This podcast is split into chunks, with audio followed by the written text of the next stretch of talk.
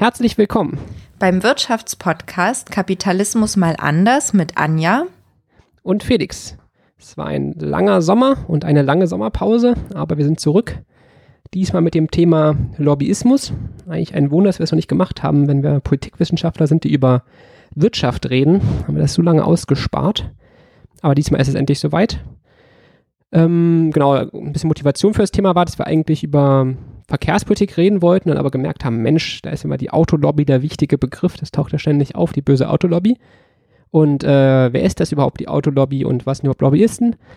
Darum geht es dann diesmal und wie hängt das ein bisschen mit Wirtschaft zusammen? Genau, eigentlich wollten wir nämlich was zu Verkehrspolitik machen, aber ja, haben uns so dann umentschieden. Es. Ja, genau wie die Themen ja auch immer viel länger werden, als man vorher denkt. So, dann brauchen wir noch einen Disclaimer, wenn wir über Lobbyismus reden, weil ich in einer Kommunikationsberatungsfirma IT mache. Das heißt, dann habe ich Leute dann denken, dass ich befangen bin oder so. Also wir machen, glaube ich, sowas alles, was Richtung Lobbyismus geht, nur sehr, sehr am Rande, aber man muss ja, nachher kommt ja, wie wichtig Transparenz ist. Transparenz, äh, die Agentur macht am Rande was Lobbyistisches oder berät Leute dafür oder was auch immer. Genau. Aber eigentlich mehr äh, geprägt bin ich eher beim Thema Lobbyismus äh, ein bisschen durch meine Masterarbeit, wo ich so die Rentenreform unter Rot-Grün angeguckt habe. Und da eigentlich ganz schön aufgezeigt wurde, wie halt so ein Kollektivgut, die Renten hier, Rentenreform, hier Rente, gesetzliche Rente für Einzelinteressen einiger Leute auf, hier aufgelöst und nicht verteidigt wurde. Ähm, und was vielleicht auch noch so wichtig ist, wenn wir so gerade bei so einem Befangenheit sind, äh, dass ja im Prinzip alle Zuhörer, alle anderen Leute eigentlich auch ziemlich vom befangen sind beim Thema Lobbyismus, weil ja im Prinzip jeder Wirtschaftszweig extrem davon abhängt, ob die Politik ihn fördert oder bremst, weil es gibt ja im Prinzip dann immer gute, gute Gründe, warum man einen Wirtschaftszweig mit irgendwelchen Regeln belasten sollte oder ihn fördern sollte. Genau, deswegen, im Prinzip sind wir alle befangen und sollten uns alle disclaimern am Anfang.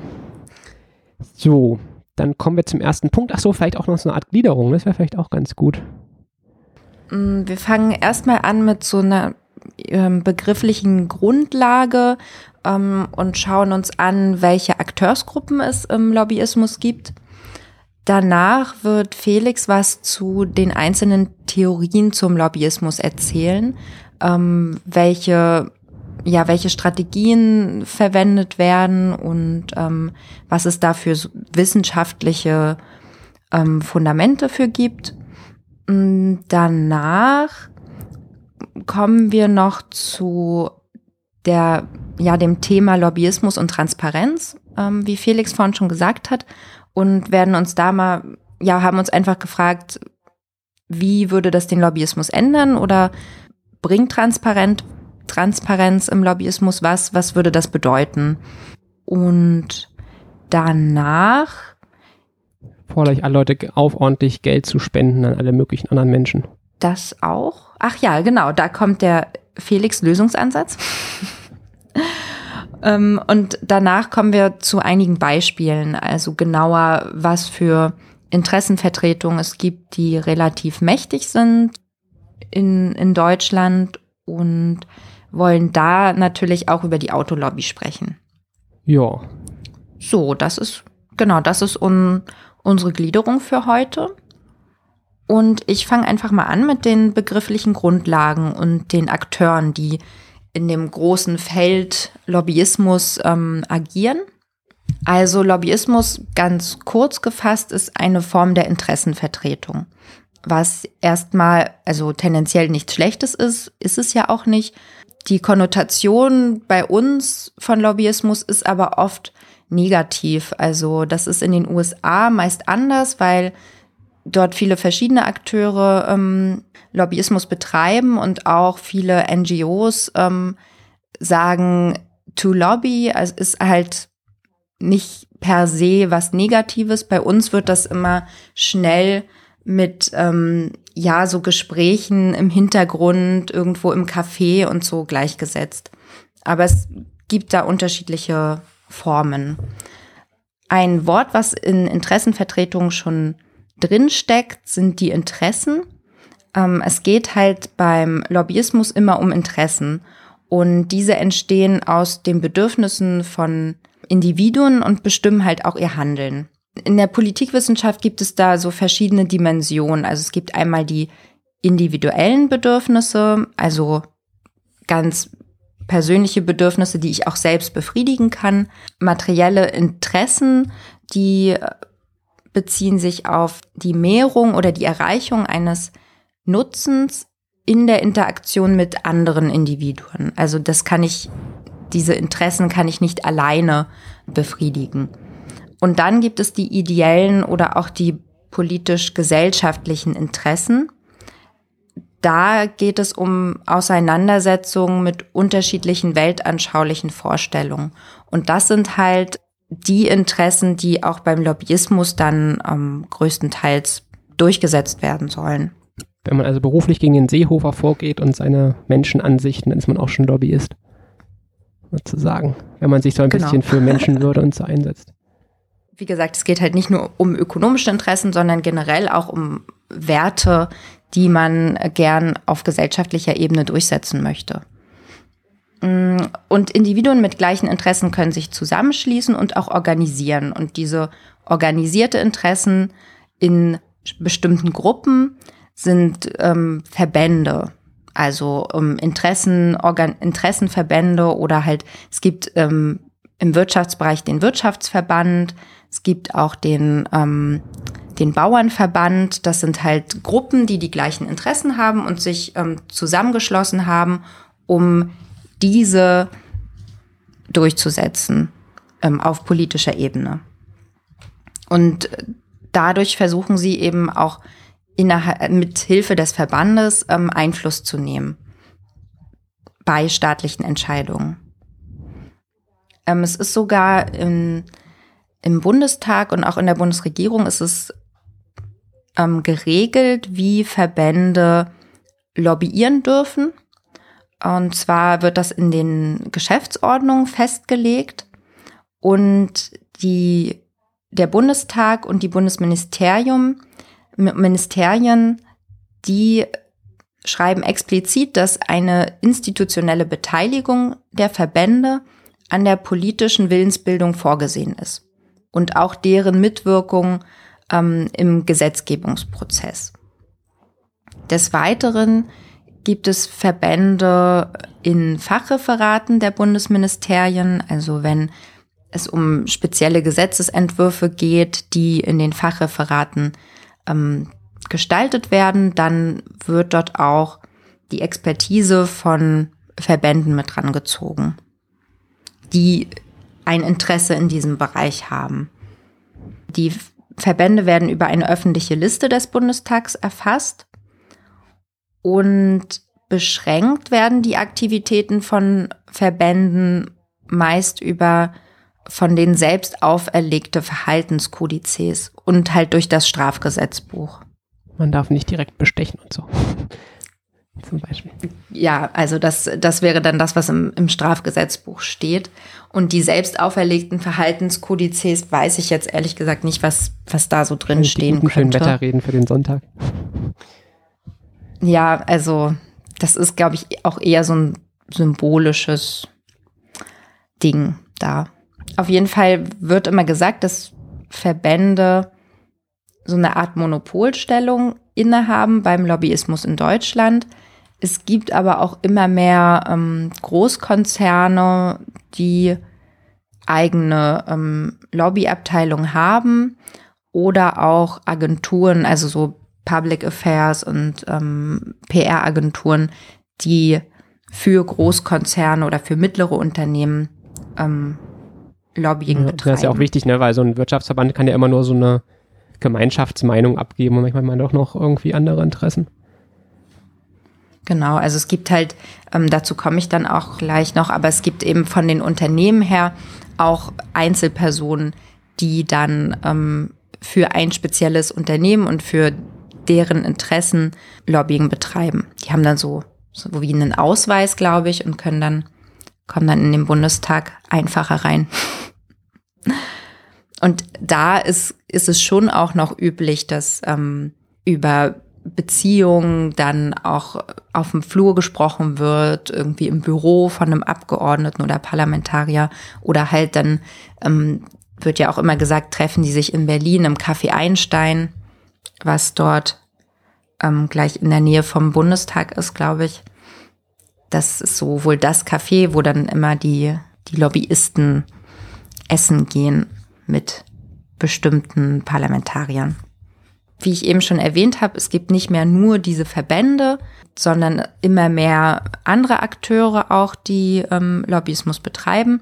Und man sagt dass so, seit Ende der 90er hat sich das so ein bisschen gewandelt, weg von diesen etablierten staatlich-verbandlichen Kooperationen, eine Erstarkung der nicht verbandlichen, also unternehmerischen, aber auch ähm, Interessenvertretung von NGOs, ähm, dass sich das dahin entwickelt.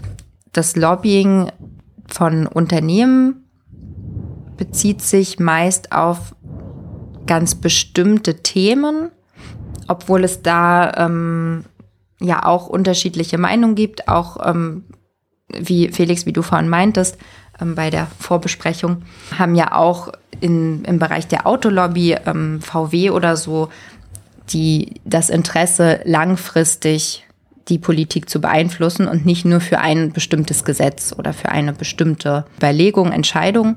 Da gibt es halt unterschiedliche Meinungen. Einige sagen, dass halt ähm, Unternehmen immer nur punktuell ähm, Lobbying betreiben und ihre Interessen vertreten.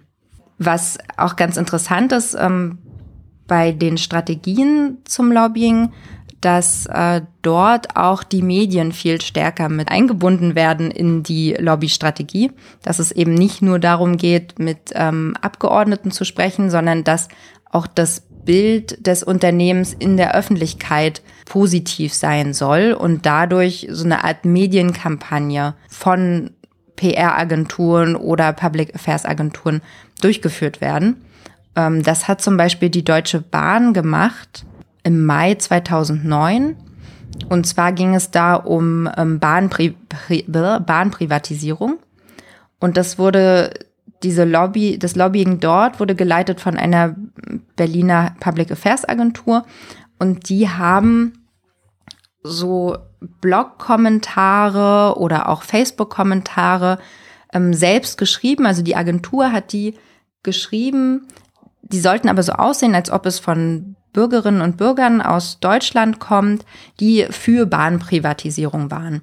Und sie haben da auch eine, ich glaube, www Bahn privat irgendwas ähm, haben auf jeden Fall eine ja ein, eine Seite entwickelt, die eigentlich nur Fake war, die aber so aussehen sollte, als ob es eine Initiative von den Bürgerinnen und Bürgern für Bahnprivatisierung gibt. Also man hat halt versucht, seine Interessen eben auch in den Medien über so verschiedene Einflusskanäle gut dastehen zu lassen. Ja, es muss auch nicht mal in so einem Graubereich sein. Ne? Man kann ja auch einfach als Gesprächspartner für einen Journalisten bereitstehen, ne? den Hintergrundinformationen geben, bei Interviews ja. als Experte dastehen. Also ähm, das lohnt sich halt auch. Ne? Also ich glaube, du kannst da ganz toll im Hinterzimmer da irgendwelche Sachen äh, bemauscheln, aber Leute müssen ja auch wenigstens ein bisschen Akzeptanz haben für das, was du da gemauschelt hast. Und das kommt mir bei Lobbyismus echt relativ ja. selten vor. Ja. So, okay, wer steht denn da immer vor der Kamera oder so? Ähm, oder wer wird da gefragt? Oder wie sind da die Beziehungen? Das kommt immer ein bisschen wenig. Das sind immer die Politiker, die lassen sich was einreden, aber ähm, das wird ja oft auch irgendwie schon durch mhm. Berichterstattung begleitet, äh, wenn da irgendwas beschlossen wird. Die ja möglichst ja. Für, zum Vorteil sein soll. Wie gesagt, eben, es gibt zum einen diesen Graubereich, aber halt auch ganz klar, wenn man immer ein Gesicht zu einem Konzern hat, was irgendwie auch eine positive Berichterstattung bekommt, ist das, beeinflusst einen das ja auch. Also das war das zum Unternehmen. Hm, neben den Unternehmen, wie wir schon angesprochen haben, gibt es halt auch noch anderes Lobbying, was ähm, nicht nur den Profit das Geld oder den, den eigenen Profit im Hinterkopf hat, sondern ideelle Werte. Allerdings ähm, ist da halt die Frage, ob das wirklich immer nur Ideale sind, die von NGOs zum Beispiel in ihrer Lobbystrategie ähm, genutzt werden. Die Sache bei NGOs ist nämlich, dass auch die abhängig sind von Spendengeldern. die sie eintreiben müssen, um Projekte durchführen zu können. Und diese Gelder bekommen sie ja auch durch eine gute Lobbystrategie. Einmal eine gute Lobbystrategie in der Öffentlichkeit, mit ähm, eine gute Medienstrategie, ähm, aber auch im Bereich äh, der Politik, also beim, beim Bundestag. Und daher arbeiten auch NGOs auf ihre Weise profitorientiert. Natürlich verbunden mit gewissen Wertvorstellungen, die sie ja dann auch repräsentieren. Ja, aber ich glaube, es ist halt wirklich schon wichtig, mal zu, zu sagen, dass halt, dass ja irgendwie nicht immer, auf der einen Seite sind die bösen Unternehmenslobbyisten, auf der anderen Seite sind die guten NGOs sind, sondern dass ja im Prinzip auch nicht unbedingt immer erstens eine Sache, für die sie eintreten, die alle Leute wollen und die wirklich perfekt sein muss. Und sie müssen halt auch irgendwie Spendengelder eintreiben und machen. Deswegen vielleicht manchmal irgendwelche Aktionen, die wirklich halt eher dazu gut sind, Spendengelder einzutreiben, als irgendwie die politische Debatte nach vorne zu bringen. Mhm. Ja, und das, Inter äh, das Interesse ist ja schon auch eine spezielle, also spezielle Themen auf die Agenda zu bringen, ähm, aber eben auch im Hinterkopf halt dieses, okay, wir brauchen Spendengelder, um überhaupt irgendwas machen zu können. Also das ist, ja, uns war es halt wichtig, dass es nicht die und die gibt, sondern dass alles eine Art von Interessenvertretung ist. Und sich schon auch ähnelt. Wir hatten jetzt die eine Seite, also die, die beim ähm, Staat Lobby betreiben. Und jetzt kommen wir noch mal zur anderen Seite, zum Adressaten, also der Staat, der in irgendeiner Weise ja auch mit dem, mit den Lobbyisten, mit Lobbying umgehen muss. Und äh, mit der Interessenvertretung, mit verschiedenen Interessenvertretern, die ähm, zur Demokratie ja auch dazu gehören. Und da wird in der Literatur gesagt, dass der Deutsche Bundestag seit den 1990er Jahren als Entscheidungsträger im politischen System ähm, tendenziell an Bedeutung verloren hat, dass ähm, die Entscheidungen halt eher in den äh, Ministerien getroffen werden. Beziehungsweise ist das Parlament auch nicht unbedingt mehr die ähm, erste Anlaufstelle für Lobbyisten, sondern spezielle Abgeordnete, die dann entweder ähm, in den Ministerien Entscheidungen treffen oder aber auch die Arbeitsausschüsse der Fraktion. Dort ähm, setzt Lobbyismus an. Hm, ja.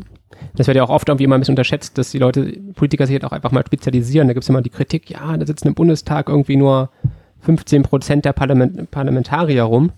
Aber es liegt halt auch einfach mhm. daran, dass die sich halt auch einfach spezialisieren. Das geht irgendwie echt bei vielen Leuten kommt das irgendwie nicht so richtig an. Das ist echt schade irgendwie, weil so soll jemand, der sich total mit Binnenschifffahrt auskennt, rumsitzen, wenn es darum geht, äh, keine Ahnung, Krankenkassengesetze zu schreiben oder sowas. Ne? Das ist ja, das bringt ja. ihn jetzt halt nicht so viel weiter und er muss halt in dem Moment darauf vertrauen, dass sein Fachpolitiker das Richtige tut. Mhm. Und die Sache, die Sache ist ja auch, dass man ja nicht in jedem Bereich sein Fach, also Fachwissen hat. Genau. Das geht halt ähm, einfach nicht. Ja. Ist ja in, ist ja auch gar nicht möglich. Ja. Also deshalb zielt das, Lob ähm, zielt das Lobbying ja auch dann auf das spezialisierte Wissen sozusagen ab. Die Massenmedien hatten wir schon erwähnt, dass auch die als ähm, Mitgestalter, also als Meinungsmacher und Mitgestalter von Politik interessant sind für Lobbyisten und nicht außen vor bleiben und daher auch eine, ein Adressat sind in dem Fall neben dem Staat. Vielleicht noch so als Zusammenfassung ähm, dieser ersten begrifflichen ähm, Grundlagen. Es gibt verschiedene Formen der Beziehungsstrukturen im Lobbyismus. Ähm, wir haben halt die institutionalisierte Beziehung, die größtenteils Verbände haben, die ähm, im, in den Fachausschüssen mit drin sitzen. Wir haben Person, personelle Verflechtungen, wo einzelne Politiker ähm, Lobbyisten aus der Wirtschaft kennen. Oft sind ja auch ehemalige Politiker ähm, die dann später als Lobbyisten in Wirtschaftsunternehmen arbeiten. Also es gibt dort personelle Verflechtungen. Das gehört auch zum Lobbyismus. Es gibt auch finanzielle Beziehungen, ähm, Thema ähm, Parteispenden. Ähm, dort, die hat man auch immer. Also es gibt Konzerne, die ähm, an spezielle Parteien ähm, sp ähm, Spendengelder ähm, überweisen. Es gibt informelle Beziehungen und ähm, die Öffentlichkeitsarbeit, also dort, wo dann die Medien mit reinspielen. Was so ein bisschen die Problematik auch ähm, bei der ganzen Sache ist, dass oft ähm, ganz bestimmte Gruppen ähm, bestimmte Interessen vertreten und man findet halt einige Bereiche, die ähm, wo die Interessenverbände oder auch die Unternehmen viel stärker sind und diese Interessen dann auch einfacher auf die Agenda bringen können als ähm, in anderen Bereichen, zum Beispiel wenn es um die Pflege geht oder überhaupt um soziale Berufe. Dort herrscht halt eine, kaum eine Lobby, also es gibt dort ähm, keine große Lobby, weshalb die Themen dann auch nicht so stark repräsentiert sind im Bundestag, im Parlament.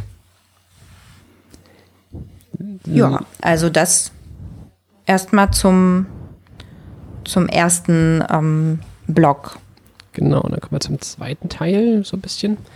Ähm, wie funktioniert sozusagen eigentlich Lobbyismus? Also oft ist es immer, ja, und dann verschwinden die in irgendwelchen Hinterzimmern und dann kommt da irgendwas raus und dann werden sie möglichst noch die Politiker bestochen. Aber ähm, das trifft die Wahrheit irgendwie halt wahrscheinlich eher ins 1% der Fälle, wenn überhaupt.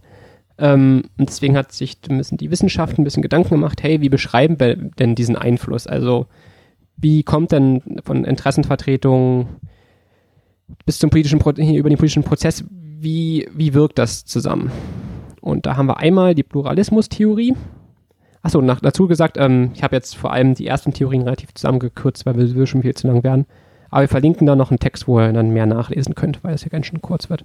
So, die Pluralismustheorie war vor allem in den 1960ern populär.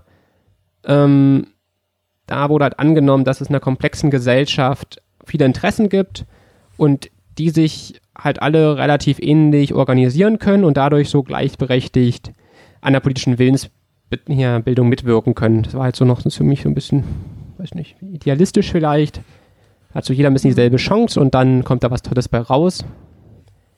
Und dadurch, dass halt nicht verschiedene Interessen unter Konkurrenz sind, Konkurrenz ist ja sowieso immer toll, äh, kommt dann halt eine gute Lösung raus, weil die Leute müssen halt wettstreiten und den besten Kompromiss finden und für ihre Sachen werben. Und da war dann auch immer die Annahme, wenn eine Gruppe zu stark wird, zum Beispiel eine Autolobby, dass sich dann automatisch ein Gleichgewicht bilden würde, weil andere Leute sich denken, Mensch, die haben zu viel Einfluss, jetzt engagiere ich mich mal und bringe was ein. Ähm, und für die Politik war dann halt der große Vorteil, dass sie halt wichtige Informationen von den Gruppen bekommen haben. Wenn sich natürlich viele Leute mit Fachwissen einbringen, weiß die Politik natürlich dann viel mehr. Also das geht eigentlich über die Theorien hinweg, dass die Politik halt vor allem davon profitiert, halt Fachwissen zu bekommen. Weil selbst wenn man Fachpolitiker ist, man kennt sich halt einfach nicht bis ins kleinste Detail mit irgendwelchen Arbeitswelten so aus, was bei Leuten so vorgeht. Ne? Also ähm, das kann ja halt nicht funktionieren und ähm, deswegen ist es halt sehr von Vorteil.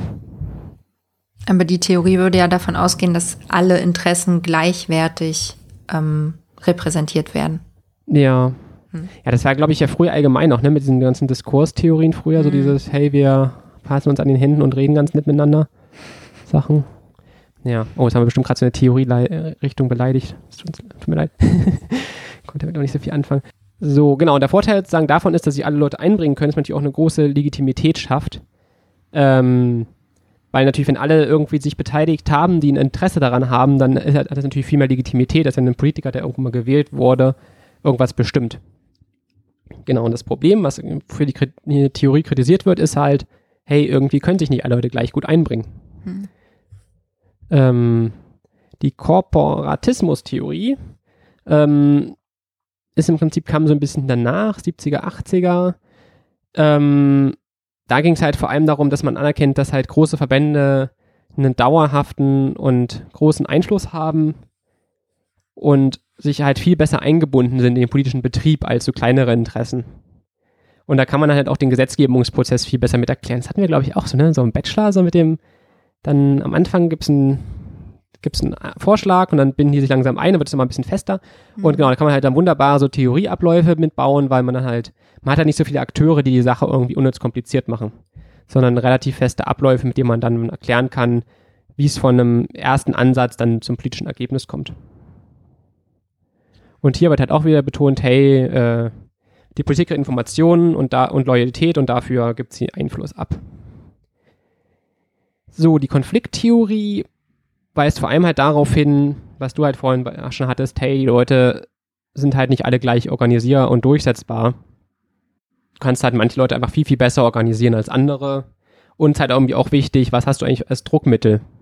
Kannst du halt sagen, ey, wir machen, machen Arbeitsplatzabbau oder wir machen einen Streik bei VW oder bist du halt irgendwie eine Pflegekraft, die, wenn sie einen Streik macht, längere Zeit Leute größere Probleme bekommen? Das ist ein ganz anderes Konfliktpotenzial dahinter. Oder kannst du zum Beispiel einfach sagen, hey, ich äh, kündige jetzt und habe noch ein paar, Jahre genug Geld oder so. Und kann natürlich viel besser in den Konflikt gehen als jemand, der irgendwie gerade am Überleben ist.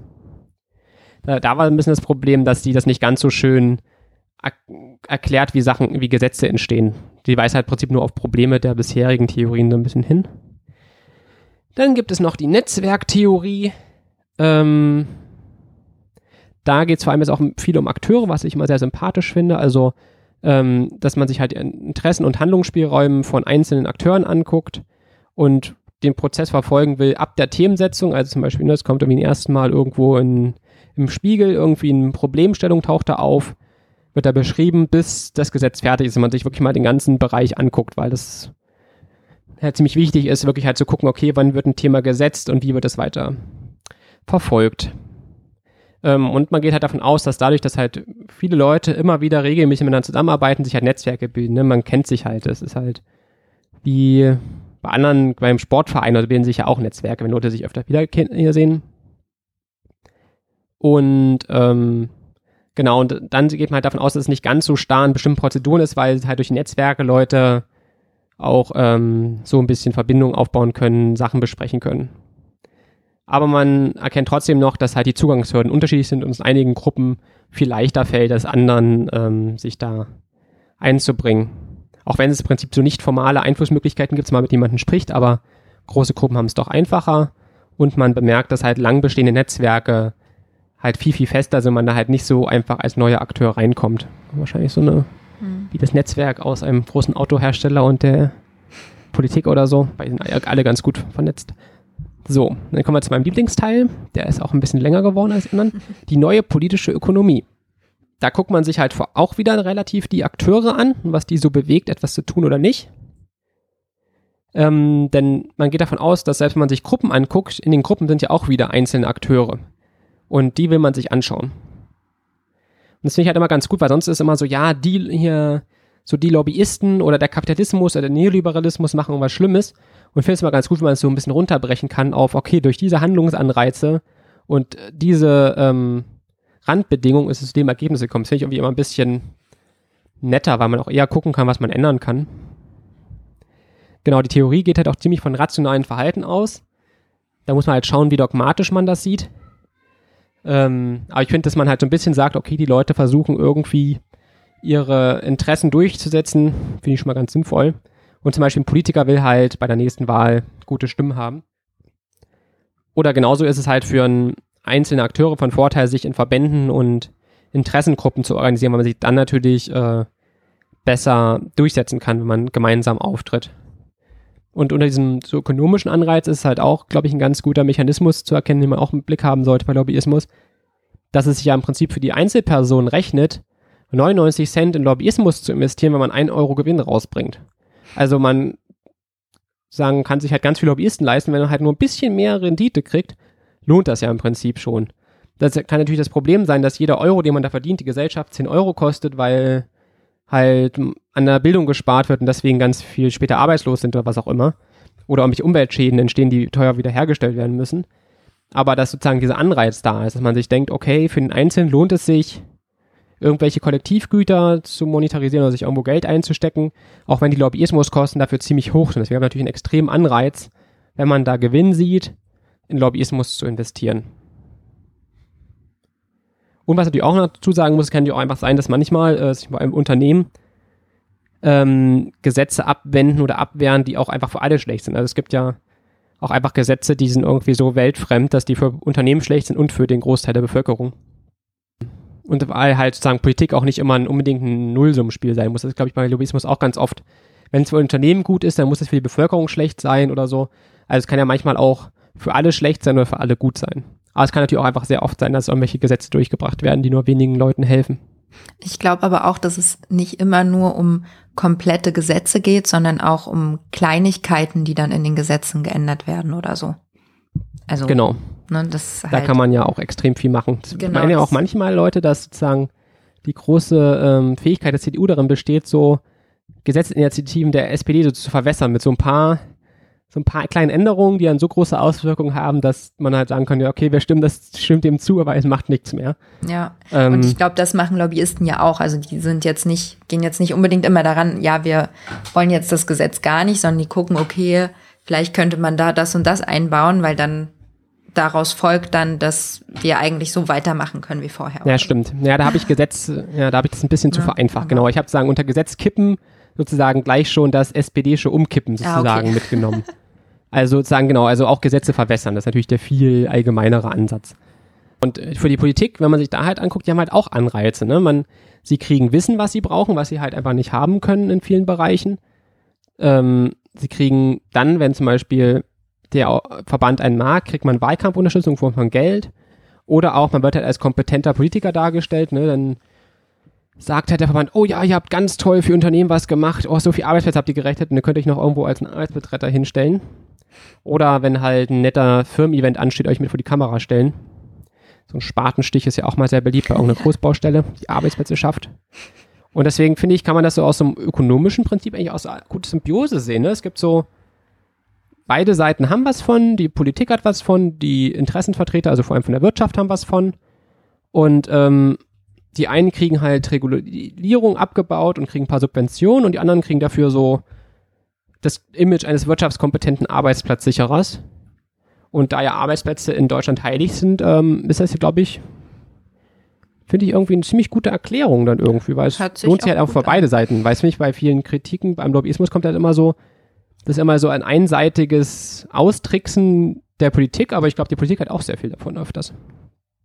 Hm. Und was halt auch nicht ganz unwichtig ist in Deutschland, glaube ich auch, dass es nicht nur Industrie ist, sondern glaube ich auch viel Gewerkschaften, ne? die wollen ja auch Arbeitsplätze sichern und haben deswegen ja oft sozusagen ein bisschen den Anreiz wie Unternehmen, so, ach ja, wir müssen alles tun, um Arbeitsplätze sichern. Und was macht man dafür? Steuern senken und Umwelthürden abbauen. Ähm, das glaube ich, ja, das sozusagen auch, die ja im Prinzip auch mit dieser Symbiose mitleben, Hauptsache die Arbeitsplätze abbleiben erhalten. Hm. Dass dann halt so in Bezug auf die Autolobby im Prinzip ja so eine Win-Win-Situation entsteht, außer halt für Leute, die den vorzeitigen Dieseltod sterben oder überfahren werden. Für die ist es halt dann halt doof. Durchaus. Aber die haben wieder mal ähm, nicht so große Lobbyverbände. Mm, ja, ne, das ist. Also was ich halt ziemlich gut finde, was, also zwar irgendwie schade, dass es wirklich notwendig ist, aber das ist halt bei uns so, ich glaube der ADFC oder so, die machen das hier, der Fahrradverein, dass die halt, wenn jemand überfahren wurde, so weiße Fahrräder hinstellen. Mm, eine ganze okay. Weile. Und es halt wirklich mal so ins, ins Blickfeld rücken, sozusagen, wo so überall Leute gestorben sind. Und wenn man halt dann teilweise liest, wie es zum Unfall kam, sagt man sich, oh, hm, das wäre irgendwie mit einer besseren Verkehrsplanung oder so vermeidbar gewesen. Das ist schon echt. Äh ja, aber das Thema Dieseltote ist ja noch schwieriger. Äh, genau, das ist halt total abstrakt. Also, genau. Ähm, das, ich habe auch schon viel, ähm, oft mal irgendwie so Zahlen dazu gelesen, wie viele eigentlich an den ähm, Folgen von Luftverschmutzung sterben, aber das ist halt ganz schwierig zu zeigen. Also. Ja. Das sind ja dann eh, das trifft ja oft dann eh ältere Leute so, die werden ja sowieso nicht mehr und ich finde auch diese vorzeitige Todesfälle auch mhm. so eine so eine interessante Wortkombo irgendwie. Weil irgendwie ist doch jeder Todesfall ein vorzeitiger Todesfall. Dann sagen, also wenn es halt sozusagen nicht der natürliche ist oder so. Ähm, ja. Ja, aber auch halt auch so, wenn man halt, halt ne, aus Stichpunkt Autolobby so Verkehrstote sieht an Stellen, wo halt einfach zu wenig Platz für Fußgänger und Fahrradfahrer war oder Leute zu schnell waren oder SUV einfach zu dick war und man nichts mehr sehen konnte. Ja. Ja, da sind auch schon genug Sachen passiert, wo SUVs irgendwie Leute angefahren haben, einfach weil sie die nicht gesehen haben. Ja, das ist halt, äh. Ich fahre ja auch jeden Tag auf dem Weg zur Arbeit an so einem weißen Fahrrad vorbei, was halt den Todesort einer 16-Jährigen quasi markiert. Das ist Oh. auch bitter. Da war es halt auch, also es war halt eine, eine Kreuzung, die an sich relativ gut ist für Fahrradfahrer, aber für eine Baustelle verengt wurde. Und dann Hm. gab es einen abbiegenden LKW zu viel. Ja. Ja, das ist echt, wenn man so jeden Tag so, aber es ist halt irgendwie, ja. Deswegen muss man ein bisschen öfter über, aber irgendwann machen wir Verkehrspolitik, dass es hoffentlich weniger Verkehrstote gibt. Machen wir Konzepte. Stimmt. So. Aber weiter im, Notizen. Ähm, was die Ökonomie halt auch hervor ähm, rausstellt, ist, dass halt nicht alle Akteure sich gleichmäßig gut vertreten können. Ne? Also im Prinzip auch relativ rational. Kleine Gruppen kannst du halt immer besser organisieren als eine große Gruppe. Bei einer kleinen Gruppe kannst du einen Erfolg gut einzelnen Personen zumessen und ähm, auch man kann auch Anteile sozusagen theoretisch besser verteilen. Man kann sehen, ach ja, die, die zehn Leute, die haben alle ihren Beitrag geleistet und jetzt kriegen sie auch den Erfolg. Während du bei großen Gruppen, die kannst du halt viel, viel schlechter organisieren. Das ist ja, wenn du mal mit 20 Leuten abends irgendwo hingehen will, die alle in die richtige, einheitliche Location zu kriegen, ist halt deutlich schwieriger als drei Leute. Und wenn es dann halt ein paar tausend werden oder hunderttausend oder Millionen, ist es halt schwieriger. Und dann hat man halt auch eher das Problem, dass sich halt so Kollektivgüter bilden. Also im Prinzip in einer großen Gruppe alle profitieren ähm, von einem Erfolg, den vielleicht nur weniger erbracht haben. Und man kann die halt schlecht ausschließen. Also zum Beispiel saubere Luft, wenn sich halt Leute dafür eingesetzt haben, dass es weniger Dieseltote gibt. Da profitieren ja auch alle von. Und also zumindest in der Stadt alle von, auch die Leute, die sich nicht eingesetzt haben. Sozusagen nicht so wie man setzt sich für einen schöneren Klassenraum in der Schule ein, wo dann halt nur die Kinder, die da, also nur die ähm, Kinder von den Eltern, die sich dafür eingesetzt haben, den Vorteil haben. Oder irgendwie innere Sicherheit. Ne? Man setzt sich dafür ein, dass in Bayern die ähm, Polizisten nicht sinnlos an der Grenze rumstehen den Verkehr aufhalten, sondern lieber in, im Inland zum Beispiel gegen Nazis vorgehen. Dann ähm, haben ja auch alle mehr Sicherheit, aber ähm, es haben sich halt nur ein paar Leute dafür eingesetzt. Ähm, ein bisschen kann man es halt fokussieren, sozusagen das Kollektivgut ein bisschen einengen.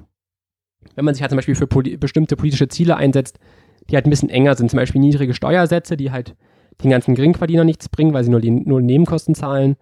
Oder so Förderung von Bio-Lebensmitteln, die halt eher bestimmte Einkommensgruppen und oder halt Leute mit bestimmten Interessen hier bevorteilen. Oder sowas wie Steuerfreibetrag oder Baukindergeld oder sowas, da kann man halt das noch ein bisschen auf bestimmte Gruppen, aber die sind halt auch wieder riesig, ähm, fokussieren. Und dadurch ist das Problem, in so Krisengruppen hat man im Prinzip kaum wirtschaftlichen Anreiz, sich selbst zu engagieren, weil wenn man was macht, dann kriegen das alle und der eigene Anteil ist verdammt gering. Und beruflich das Machen ist halt auch, ja, als Politiker macht man halt ein bisschen Geld, aber muss man auch schon ziemlich Glück haben, ziemlich, ziemlich viel Glück und ziemlich viel Engagement und Leidensfähigkeit. Sodass man wahrscheinlich in anderen ähm, Politikbereich, äh, anderen Wirtschaftsbereichen damit deutlich weitergekommen wäre. Im Prinzip ist sagen dann das rationale Verhalten dann für die Leute in einer großen Gruppe einfach immer Trittbrettfahrer sein, das heißt auf die Erfolge von anderen Leuten mitnehmen und selber nichts machen. Und deswegen ist es im Prinzip eigentlich immer ein, wirtschaftlich sinnvoller, im Supermarkt irgendwie Regale einzuräumen, statt politisch tätig zu werden, wenn man halt so auf, einfach nur aufs Outcome guckt von Vorteilen. Außer natürlich, man wird jetzt irgendwie aus politischer Überzeugung tätig, aber selbst dann hat man sozusagen auch Opportunitätskosten, das heißt Kosten, die einem halt entstehen aus Dingen, die man dann in Zeit nicht machen kann. Man hat weniger Zeit für Familie, Hobbys, Freunde, Weiterbildung, Arbeit, whatever.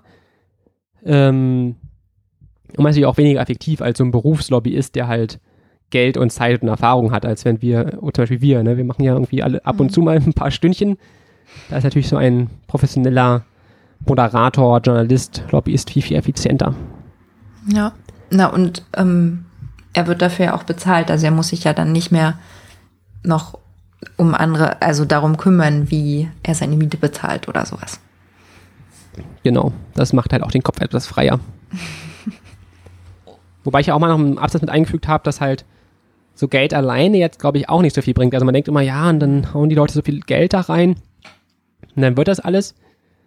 Weil wenn man zum Beispiel jetzt einfach mal so überlegt, okay, man würde eine Lobby aufbauen, also jemand kommt zu uns bei und sagt, hey, ihr kriegt jetzt ein paar Millionen Euro, dafür baut eine Lobby auf mit folgenden Zielen, Fleischpreise verdoppeln, Tempolimit 110, Zuckersteuer, Abschaffung, Dienstwagenprivileg, 100% Mehrwertsteuer auf Alkohol, Werbeverbot für Alkohol und Zigaretten, Pkw nur außerhalb der Stadt auf riesigen Park- und Ride-Parkplätzen und maximale Parkdauer in der Stadt zwei Stunden. Ich habe mir mal so ein paar Sachen aufgeschrieben, wo ich dachte so, hm, für so eine Lobby bräuchte es schon ziemlich viel Geld und würde es ziemlich wenig erreichen. Also deswegen glaube ich, das ist auch das Problem so, ähm, dass man dann gleich denkt, ah, die haben es so eingekauft, aber man muss halt schon eine Akzeptanz bei den Wählern haben, zumindest bei einigen, ähm, um sowas durchzusetzen. Ich glaube, für die Ziele, die ich jetzt vorgelesen habe, kannst du schon ziemlich, ziemlich viel Geld reinstopfen, bis da was passiert. Ja, ich weiß auch nicht, ob da nur Geld, also allein funktionieren würde, glaube ich nicht. Ja, ich glaube, selbst wenn du jetzt dann halt sagen, ne, nicht einfach, also nicht nur Geld alleine, sondern auch einfach, da baust du eine Lobby auf, die redet mit Politikern, dann baust du halt noch ein paar Lobbyisten, die mit Journalisten reden und halt ganz ko- tolle Gesprächspartner sind, vielleicht auch Artikel anbieten. Aber ich glaube, für einige dieser Ziele, da müsstest du schon sehr viel Zeit und ziemlich viel Geld investieren. Also ich glaube, wenn man 100% Mehrwertsteuer auf Bier haben will in Deutschland, das gibt Lynchjustiz, glaube ich. Ich wüsste auch nicht, wie viele Leute die du davon überzeugen könntest. Also, die sich dafür mit einsetzen oder. Ja. Na, im Prinzip ist der Alkohol dann halt so teuer. Ich weiß nicht, ich glaube in Nordeuropa ist er doch noch teurer, oder? Bei 100 Prozent heißt ja im Prinzip, dass du dann ein Bier für einen Euro, 1,50 Euro kaufst. Ja. Ja, genau, aber es gibt halt, glaube ich, also du könntest wahrscheinlich auch mit vielen anderen Lebensbereichen noch fortsetzen, ähm, dass so dieses Bild, dass man einfach Dinge einkaufen kann, glaube ich, echt schwierig ist. Also, wahrscheinlich kommen dann Leute, die sagen, äh, Challenge accepted, bauen die Lobby auf und wollen dann Geld von uns haben, aber äh, ja. Ähm, genau, weil ich das ist, glaube ich, auch oft ein Problem, was man halt echt nicht bedenkt, dass halt viele politische Forderungen, die man so denkt, die doch ganz vollkommen klar sind, auch echt nicht so verbreitet sind, wie man vielleicht denkt. Und deswegen auch nicht so gut durchsetzen kann. Ich glaube, also, ähm, dass so dieses vermeintlich, ja, die Lobbyisten diktieren alles, auch darum ein bisschen besteht, dass die sozusagen nicht Lobbyisten, ganz normalen Wähler, sehr, sehr viele verschiedene Interessen haben und sich halt gar nicht so leicht auf die vermeintlich optimale Lösung einigen können, wie man vielleicht denken könnte. So, ah ja, das ist eh ganz unbedingt abschaffen, das finden doch alle richtig. Und so, oh, nee. Vielleicht teilweise, aber eigentlich auch Ja. nicht wirklich. Und manchen ist noch nicht radikal genug und überhaupt. Ich finde auch das Thema Auto in Deutschland ist da ja eigentlich auch ein perfektes Beispiel für. Oh ja. Also, wir kommen ja noch Meistens zur Autolobby, aber ich glaube auch, dass das nicht nur die ähm, Interessen der Lobbyisten sind, sondern auch Interessen vieler Bürger und Bürgerinnen. Oh ja, da sind Emotionen. Also, Also ich habe ja, ne, Ja. die Podcast-Pause genutzt, so Familienfeiern oder so. Oder wenn du halt so ein bisschen außerhalb so dieser jungurbanen Filterblase kommst, so ein ganz bisschen, so ein Millimeter davor, da gibt es Emotionen fürs Auto. ja, ja. Kann man sich gar nicht das habe vorstellen. ich auch schon erlebt. Ja. Genau, die, wie die anderen sich wahrscheinlich denken, oh mein Gott, die haben Emotionen für Dinge, für die ich keine Emotionen habe. Das ist halt, ja, also man denkt da mal ganz oft irgendwie, ja, das ist die doch alle so und hm, so, nee, tun sie nicht. Äh, ja, das war auch ganz witzig, wir sind einmal zum Familienfeier auch einfach, so bei Thema Auto, einfach mal so mit Tempomat sozusagen die richtige Geschwindigkeit gefahren, auch so im Baustellen auf der Autobahn halt 80, wenn halt 80 war, wurde Tempomat auf 80 eingestellt. Und wie Leute dabei ausrasten, weil sie mit ihrem SUV dann halt, die, die können ja sowieso auf der linken Spur nicht überholen, weil sie einfach zu dick sind, wenn du halt in der Mitte deiner Spur fährst. Ja, Und wir sind ausrasten, wenn du einfach 80 fährst und nicht die 85, mit denen man ja auch nicht geblitzt werden würde. ja, ja. Ach, naja, da sind, da sind wirklich noch Gefühle dahinter. Ähm, so, Arbeit sind wir schon wieder abgedriftet. Ähm, genau, und dann der nächste Punkt jetzt hier ist, die Stärke von Lobbyisten ist deswegen halt relativ, glaube ich, oft einfach die Schwäche ihrer politischen Gegner. Also, ähm, dadurch, dass die Leute sich halt so schlecht organisieren, keinen Anreiz haben, was zu machen, bieten sie, glaube ich, halt auch echt wenig Gegenwehr sozusagen. Also so ein Autolobby ist, also der muss halt nicht wirklich gegen große Demonstrantenhorden ankämpfen, die da irgendwie jeden Tag in den Städten stehen würden oder so. Ich, aber das würde wahrscheinlich schon was bringen. Genau, ja. Also ich, Also- ich bin mir ziemlich sicher. Also wenn da, Ja. keine Ahnung, drei, vier Wochen lang jedes Wochenende in den großen Städten ein paar zehntausend Leute demonstrieren würden, äh, würden, glaube ich, einige Sachen ein bisschen anders aussehen. Und so gibt es halt ab und zu mal diese Fahrraddemos mit 100 Leuten oder so. Ja, das, die sind ja so, für die interessiert sich eh keiner. Ähm, Die sind ja auch kaum in den Medien. Genau, die sind kaum in den Medien und dann sind das ja eh nur irgendwelche ganz Linksextremisten wahrscheinlich wieder, vor allem aus sächsischer Sicht.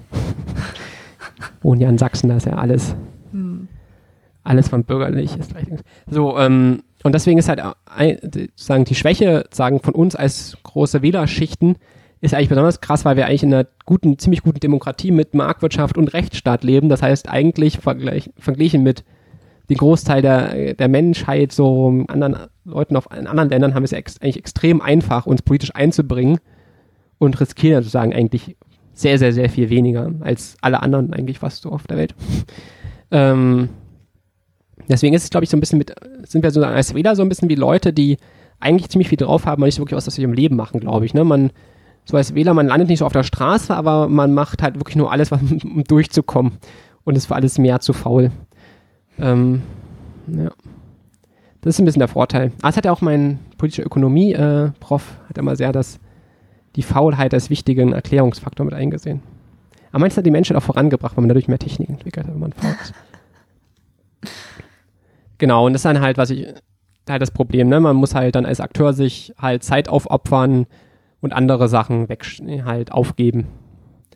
Oder man, was halt eine andere gute Idee wäre, man muss halt auch einfach selber Lobbyisten bezahlen. Wenn man halt selber keinen Bock hat, ähm, Dinge zu machen, muss man halt äh, andere dafür bezahlen. Und zum Beispiel hatten wir vorhin schon Journalisten, ich glaube, das ist vor allem für konservativere Leute, ich glaube, ist so ein gute paar Tageszeitungen, die halt auch ja im Prinzip Agen eine Agenda setzen können und so, die haben ja auch politischen Einfluss. Dass man vielleicht auch manchmal einfach sagen, auch wenn man die Zeitung nicht liest, so ein Abo holen sollte, um die einen zu unterstützen. Weil ich glaube, wenn man halt, wie viele der Ansicht ist, na, dass die EZB einen enteignet oder so, da gibt es ja echt so ein paar Zeitungen, die das, egal wie absurd das sind, ständig wieder in den, äh, in die öffentliche Debatte reinbringen, dass es echt bewundernswert ist. Also, oder diese, ne, mit diesen Tage-2-Salden und so. Hm. Und, oder wie halt über andere Sachen da nicht gesprochen wird. Also das ist schon, genau, oder muss halt dann so ähm, NGOs, Podcasts, was auch immer unterstützen, ähm, dass halt auch ein Gegengewicht entstehen kann. Oder muss ich halt denken, hey, mir ist das keine 3 Euro im Monat wert, dann rege ich mich aber auch nicht drüber auf, wenn es scheiße ist.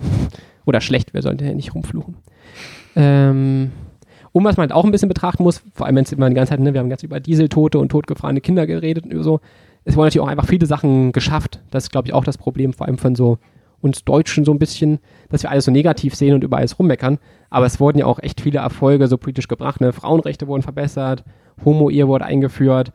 Es wurden viele Verbesserungen einfach gebracht, so die Leuten halt echt Freiheit gegeben haben und halt irgendwie ja, uns vorangebracht haben. Die sieht man dann immer nicht so. Und was man, glaube ich, auch nicht so sieht, ist, dass zwar manchmal auch komische Gesetze kommen, aber sie am wesentlich nicht so schlimm sind, wie sie hätten sein können. Das heißt, obwohl man verloren hat, ist sozusagen die Niederlage nicht ganz so groß, wie sie hätte sein können, wenn halt sich niemand dafür eingebracht hätte. Mhm. Ja. Das ist ja dann vielleicht auch das ähm, halt die andere Seite, die bei Gesetzen mit einwirkt, sozusagen.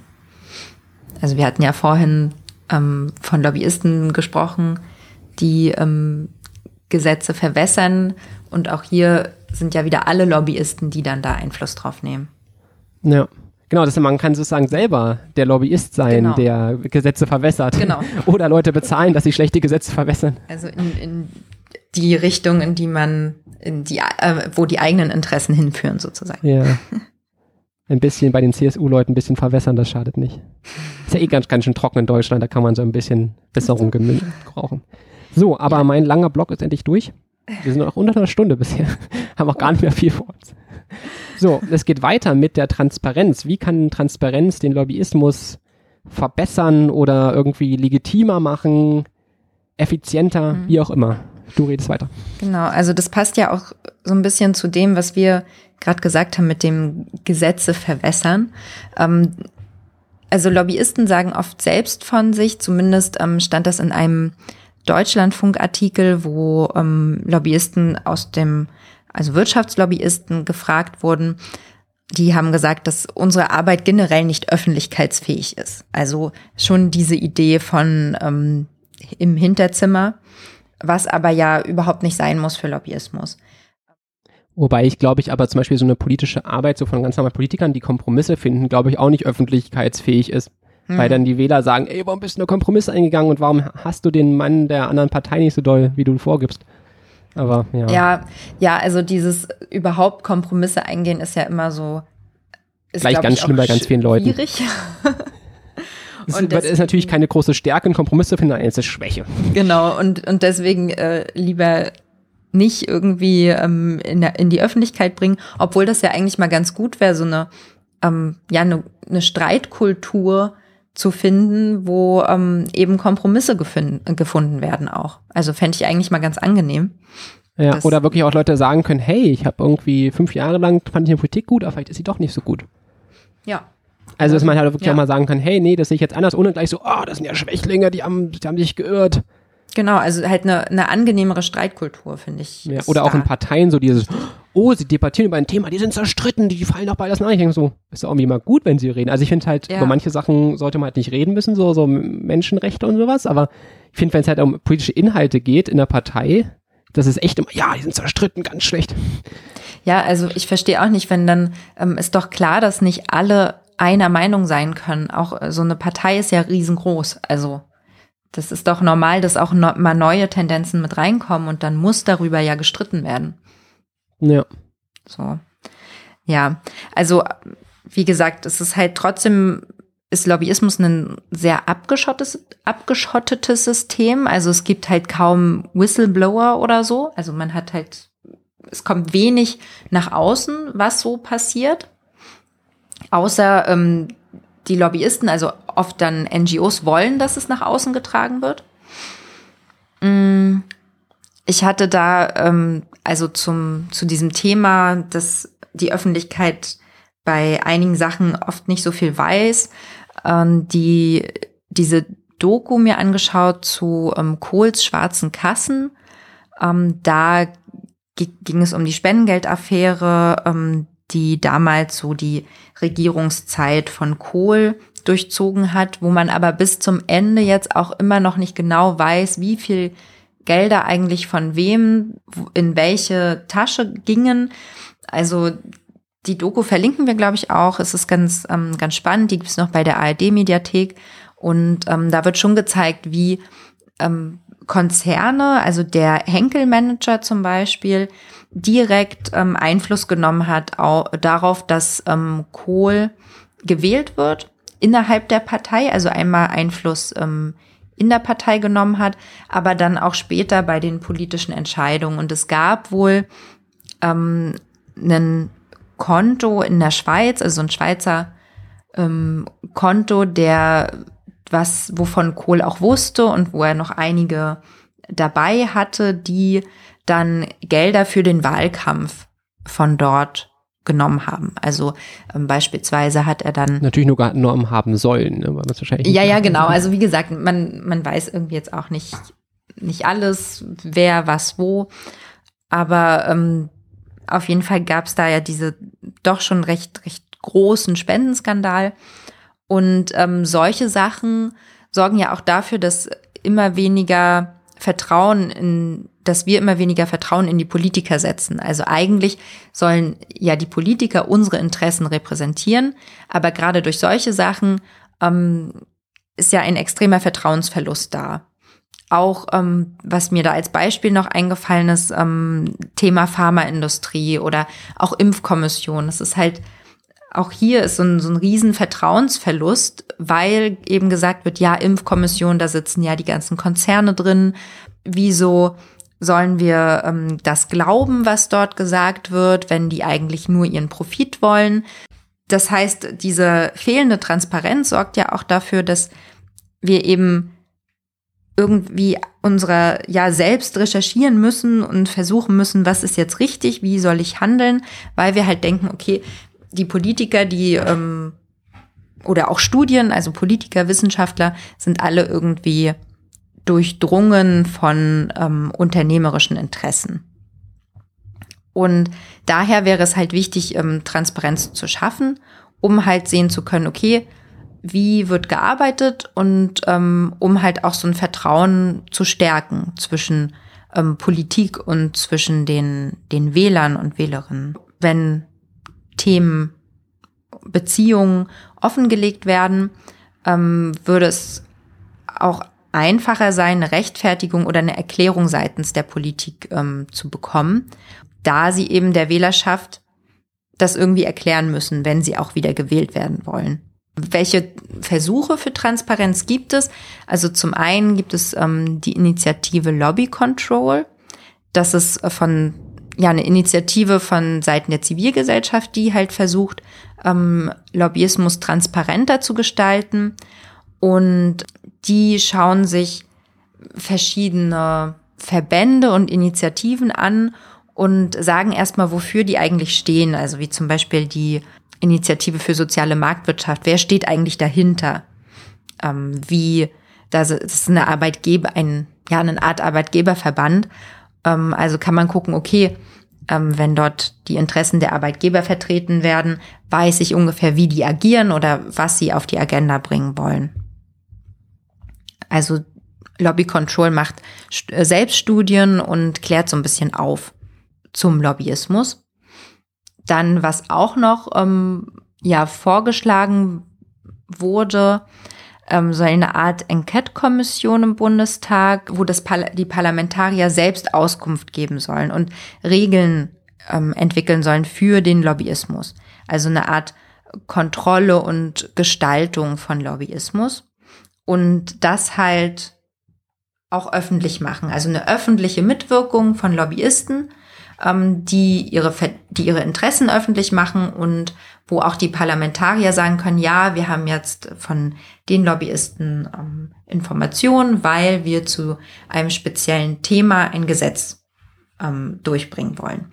Und dass man das aber verfolgen kann. Ich finde auch, dass die Medien eine wichtige Rolle dabei spielen und eben auch in auch die Medien selbst, die großen Zeitungen halt schauen müssen, okay, welche Beitra Beiträge ähm, produziere ich, worüber berichte ich und dort auch einfach eine größere Auswahl schaffen und auch dort eine transparente Auswahl über ähm, verschiedene Interessen, die ähm, in der Politik ähm, vorherrschen. Wenn es mehr Transparenz gibt, ist es eben auch so, dass Politiker als gewählte Interessenvertretung ja in dem Fall ähm, ihre Entscheidung besser begründen müssen und oder man könnte halt genauer schauen, wie sie zu ihren Entscheidungen kommen. Und ja, und also auch diese Aufklärungsarbeit von, von Lobby Control finde ich ziemlich gut und ziemlich sinnvoll, da man dort ja auch schon mal genauer weiß, wie bestimmte ähm, wo bestimmte Interessen mit in den Gesetzen einwirken. Ja, die sind auch schon ziemlich oft, also auch ziemlich lange zurück, immer mal irgendwie machen die coole Sachen. Also, mhm. das glaube ich schon ganz schön lange. Das ist halt auch so ein gutes Beispiel für ja. Geld bringt Vorteile so für Zivilgesellschaft. Ja, das so zum, zum Thema Transparenz auf jeden Fall. So, ich habe mir unten noch dran geschrieben, dass so aus dieser ökonomischen Sicht, ne, wir hatten ja vorhin diese polit polit politökonomische Sicht, dass im Prinzip Transparenz dafür sorgt, dass so absurde Lobbyvorschläge halt schwer, schwerer umzusetzen sind für Politiker. Aber wenn natürlich mehr Leute davon wissen und auch mehr die Vor- und Nachteile kennen, ist natürlich schwieriger für einen Politiker das zu verkaufen oder hat er danach mehr Schaden, wenn er das halt trotzdem durchgesetzt hat, als wenn das irgendwie so irgendwann mal nachts beschlossen wird und fünf Jahre später fällt jemand auf, oh, das Gesetz gibt's ja. Ja, ja, das, ich glaube, da, ähm, dazu gehört auch so ein bisschen, dass die Gesetze ähm, es ist ja oft so, dass Gesetze immer zur ähm, Fußballweltmeisterschaft irgendwie. Ah ja, genau. Also, ne, ich, ich weiß ehrlich gesagt nicht, ob das wirklich stimmt, aber ähm, es fällt schon manchmal so ein bisschen auf, dass halt Gesetze durchgebracht werden, wenn die Fußball-WM ist. Und ähm, da haben aber dann ja auch wieder die Medien eine wichtige Rolle, dass sie eben nicht nur auf der ersten Seite was zum Fußball schreiben, sondern eben auch über die Gesetze. Ja. Die Frage ist, wie Leute es noch lesen? Ja. Aber es ist halt auch wieder, ne, wie, ähm, wie viel Zeit steckt man halt darin rein, ein total kritischer B B Wähler zu sein oder genießt mhm. man einfach Fußball-Weltmeisterschaft? Ja, das stimmt. Vielleicht bringt Transparenz dann in dem Fall auch gar nichts, weil ähm, man sich, weil sich vielleicht viele gar nicht dafür interessieren. Ja. Weiß ich nicht. Ich finde das im ökonomischen Ding so, also wenn man halt wirklich zu Leuten hingehen würde und sagt, hey, ich habe jetzt den perfekten Plan für die Lobby, ich brauche jetzt von dir fünf Euro, dann wird das erreicht. Ab mhm. Leuten viele Dinge, fünf, also klar, arme Leute, die können sich keine fünf Euro leisten, aber jetzt so Leute, die ein bisschen Geld verdienen, dass die halt sagen, okay, ich gebe dir jetzt fünf Euro, 20 Euro hin.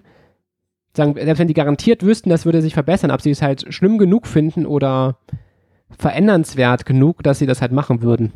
Und ich glaube, das ist bei ganz vielen mhm. Punkten halt bei vielen Leuten noch gar nicht so da. Die finden, denken vielleicht, öh, das finde ich jetzt irgendwie blöd, da rege ich mich jetzt auf, aber ja, weiß ich nicht. Ja, jetzt was machen, irgendwo eine Überweisung. Boah, nee. Es bringt auch gleich gut zum den kurzen Zwischenpunkt von mir, der Felixsche Lösungsansatz, der muss mal in den Folgen mal rein.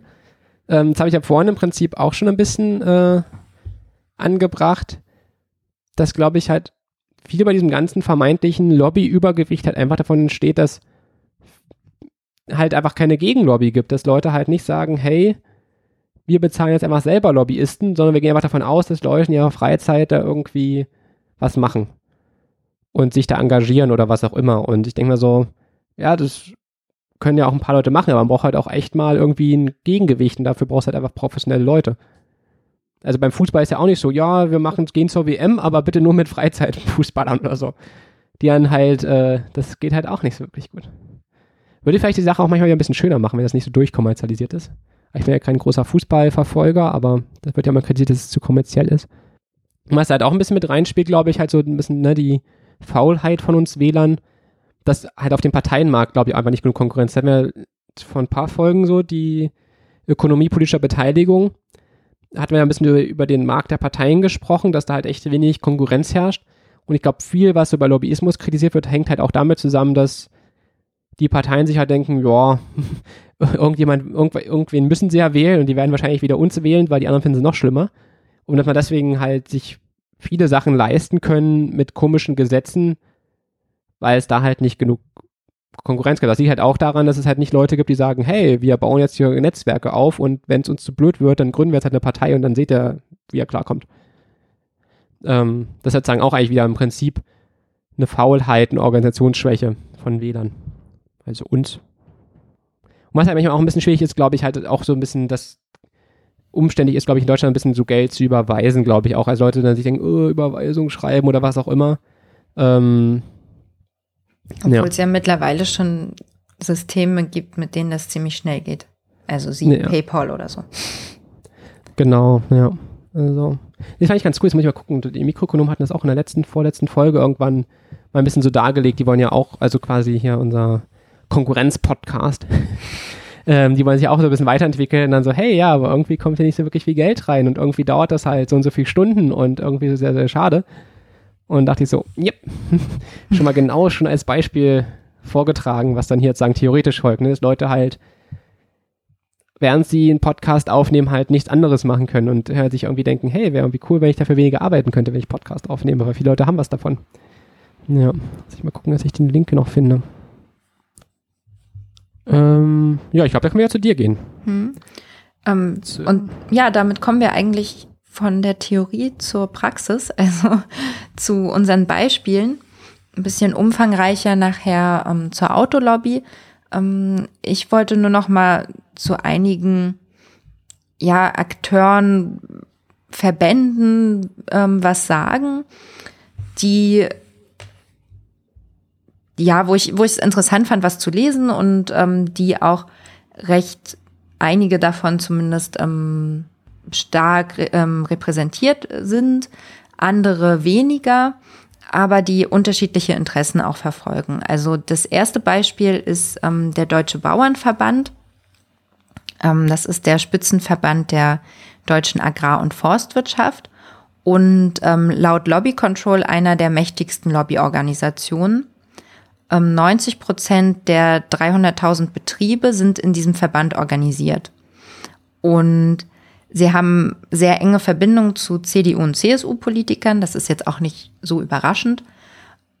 Man merkt den starken Einfluss, finde ich, auch immer wieder, gerade wenn es um so um Ernteausfälle, also ähm, Zahlungen für Ernteausfälle äh, geht, was ja jetzt auch vor kurzem durchgegangen ist, dass der Bauernverband aufgrund, also nicht der Bauernverband, sondern Betriebe, Bauernbetriebe für die Ernteausfälle, die durch die Dürre entstanden sind, ähm, halt entschädigt werden. Und der Bauernverband übt Einfluss über zum einen über Bundestagsausschüsse und ähm, Parteien, also da die CDU, und ist auch im Agrarausschuss tätig der Bundesregierung. Lobby Control sagt, ähm, sie steuern die Ausgestaltung der Agrar-, Ernährungs- und Umweltpolitik in Deutschland. Weiß nicht inwiefern, also ich, sie nehmen auf jeden Fall einen starken Einfluss mit auf die, ähm, auf die Gesetzesentwürfe. Und es gelingt dem Verband auch immer wieder, ähm, staatliche Initiativen, zum Beispiel zum Schutz von Verbrauchern und Tieren oder ähm, zum Schutz der Umwelt zu verhindern oder halt zu verwässern. Laut der Süddeutschen Zeitung haben 13 der 17 Vertreter aus CDU, CSU im Bundestagsausschuss Ernährung und Landwirtschaft einen Bezug zur Branche. In dem Fall Bezug ist halt irgendwie ähm, wahrscheinlich eine der verschiedenen Beziehungen, die wir auch am Anfang ähm, besprochen haben, sei es auf Berufsebene, auf personeller Ebene, ähm, das ist unterschiedlich.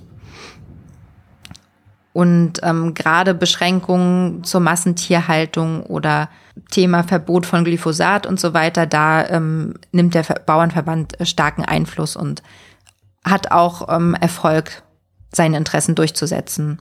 Die Frage ist so ein bisschen, wieso ist der Verband so mächtig? Also zum einen sind es natürlich viele Betriebe, die ähm, dort organisiert sind. Landwirtschaft ist auch in Deutschland immer noch ein wichtiger Wirtschaftszweig. Mm, ich habe mich mir auch überlegt, ob es so eine Art Tradition ist. Also äh, die Politiker können irgendwie ausgetauscht werden, Lobbyisten nicht wirklich. Also das ist halt so, ein, so die Tradition von die Männer, die dort schon immer ähm, irgendwie Lobbyismus betrieben haben, halt auch ihre Kontakte einfach haben und ihr Handwerk kennen. Nicht der einzige, aber auch ein Grund wird Geld sein. Also dass halt schon auch der Bauernverband ähm, genügend Geld hat, eine starke Lobby aufzubauen. Das ist ja auch einfach mal die Wählerschicht der CDU, ne? Also ich ja. glaube, das ist halt irgendwie, also ich glaube halt zum einen viele Bauern oder ich glaube halt auch viele, die halt Sympathien da haben. Und es ist ja auch einfach so ein bisschen CDU-mäßig nach dem Motto, hey, den ganzen neuen grünen Hippie-Kram, den wollen wir nicht. Wir wollen es halt so, die Landwirtschaft so betreiben wie früher, bloß mit größeren Maschinen. Und ja, das also wollen ja sogar auch einige, sagen nicht. Ähm, ja, ich glaube, die Interessen ähm, passen aber halt auch zum Programm der CDU. Genau, das ist halt, glaube ich, auch wichtig. Und zum, das ist halt ein den, Vorteil. Zu den Werten von vielen Wählern. Ja. Deswegen denkt man sich, ja, krass, die setzen hier echt viel durch, aber es passt ja irgendwie auch. Also es ist jetzt nicht so, dass die CDU plötzlich für Cannabisbauern eintritt oder so und sagt, hey, wir schaffen jetzt 10.000 neue Arbeitsplätze, indem wir Cannabis legalisieren und das ist ja auch Landwirtschaft. Hm. Ich glaube, das wäre schon deutlich schwieriger. Wahrscheinlich könnte man das auch nicht mal im Verband durchkriegen. Wahrscheinlich nicht ganz. Weil es, glaube ich, echt immer wichtig. Ja, die Leute hängen so dicht zusammen, aber es passt halt auch irgendwie. Also ich finde, solange da jemand nicht seine, seine quasi Werte verkauft und plötzlich irgendwie, ne, irgendwie als grüner Hippie in den Bundestag kommt, dann irgendwie ein Job in der Lobby in Aussicht gestellt wird und plötzlich für Glyphosat ist. Ja, das ist ja so ein bisschen CDU, CSU-Menschen, das ist doch einfach ein fließender Übergang. Ja. Also, und dadurch, und ich glaube, das ist halt auch der Grund, warum der Verband eben so stark ist. Also, ja. Auch durch, durch diese Tradition. Also ich vermute, dass auch, was heißt ich vermute, also ziemlich viele, die in dem Verband sind, werden wahrscheinlich auch in, in der Partei sein, also in der CDU, CDU CSU. Ja. Und dann natürlich auch Politiker kennen. Also. Genau, und ihre lokalen Politiker nerven, hey, warum ja. geht es meinem Betrieb so schlecht und so. Ja. Und auch auf EU-Ebene ähm, ist ja der ist die, Bau äh, die Lobby von Bauernverbänden ziemlich stark.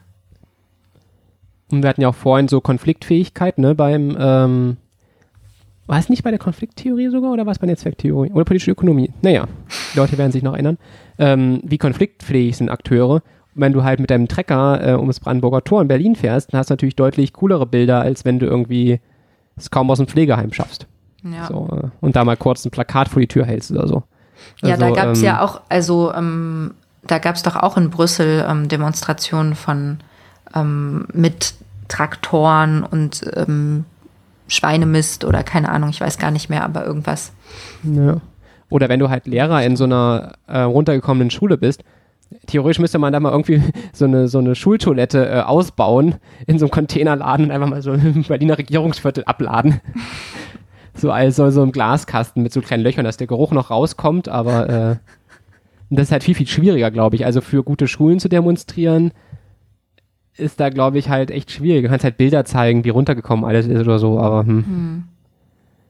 Aber auch die müssen erstmal genügend Leute sehen und so weiter. Also genau. Und, und dann musst du halt auch noch Zeit ja haben. Also da, vor allem die engagierten Lehrer bei uns, die haben ja irgendwie da bis nachts gesessen, sind dann schlafen gegangen, am nächsten Tag wieder aufgestanden, hatten irgendwann Burnout.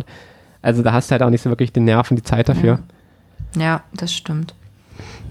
Also von daher der Verba Bauernverband auf jeden Fall ein ähm, einfach gut ähm, assimilierter Verband, der ähm, halt auch gut in die Politik passt und daher halt ähm, ziemlich mächtig ist.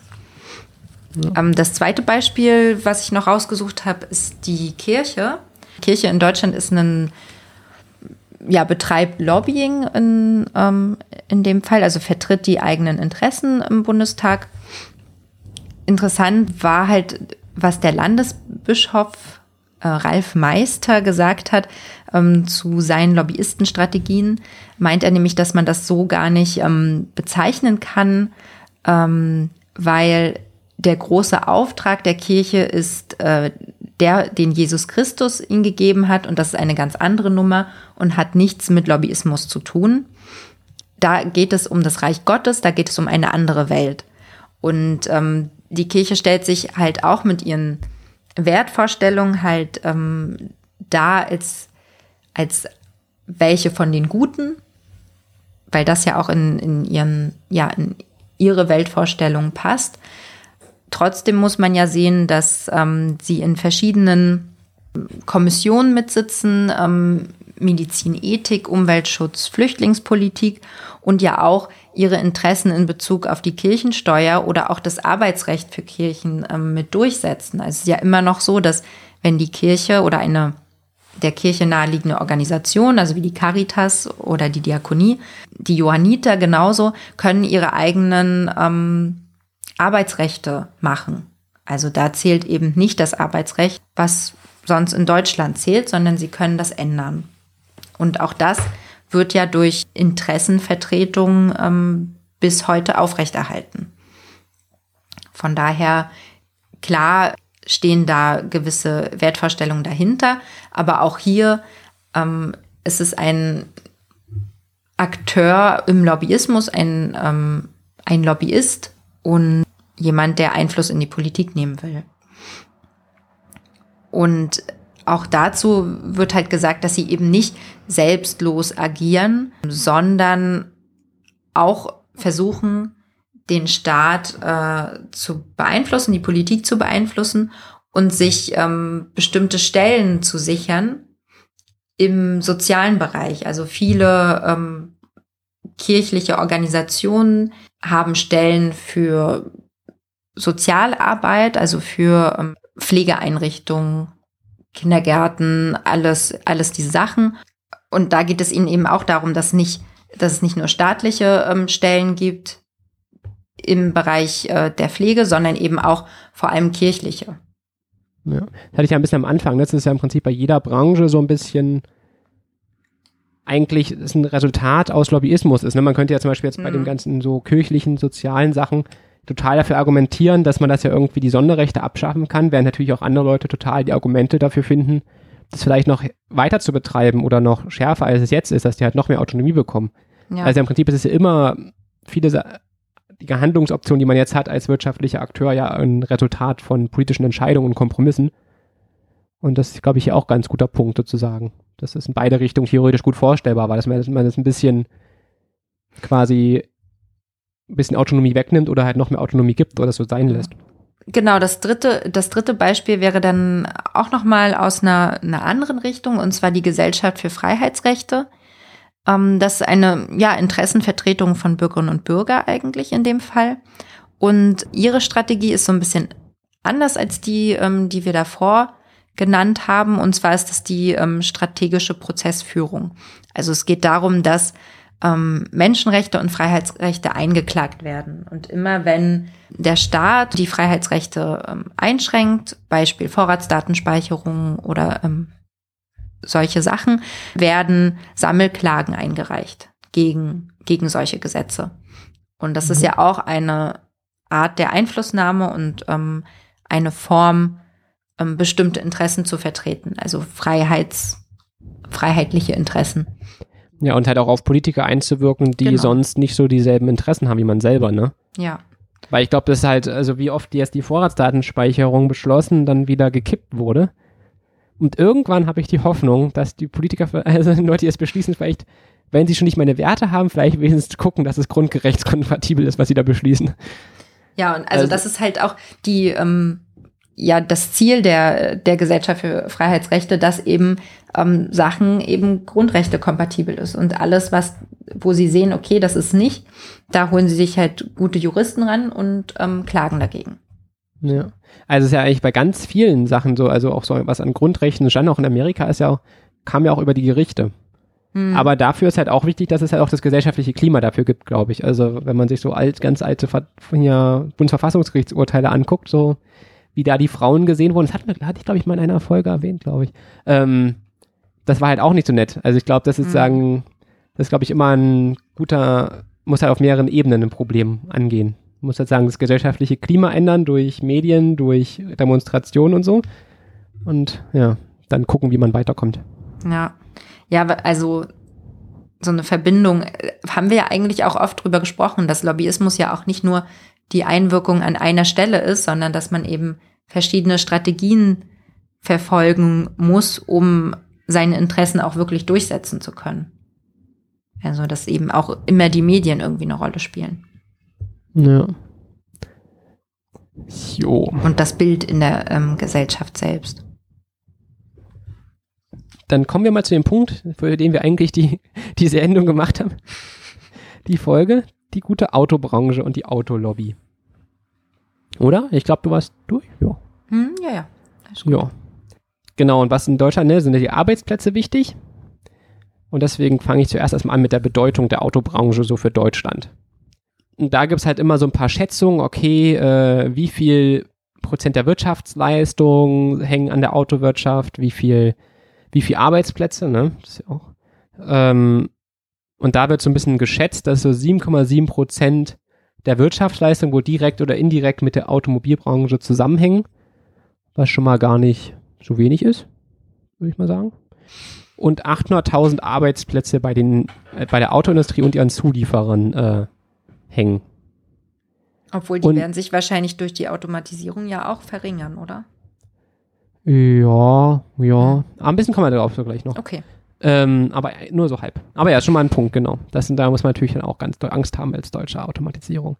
Ähm, und was halt an dem Punkt auch noch wichtig ist, dass das natürlich nicht nur irgendwelche Mindestunarbeitsplätze sind, sondern natürlich sonst Leute in der Autoindustrie tendenziell äh, ein bisschen mehr Geld verdienen und somit halt auch äh, gut Steuern zahlen und natürlich sind auch sehr, sehr prestigeträchtige Jobs. Und es wurde geschätzt, dass so äh, 1,8 Millionen äh, Arbeitsplätze sogar so indirekt irgendwie ähm, von der Autoindustrie mit abhängen. Also wenn man noch den größeren Dunstkreis mit dazu sieht. Was natürlich dann schon eine ziemlich beeindruckende Zahl ist. Wenn schon 10.000 Arbeitsplätze in Deutschland sehr, sehr viel sind in Medienberichterstattung.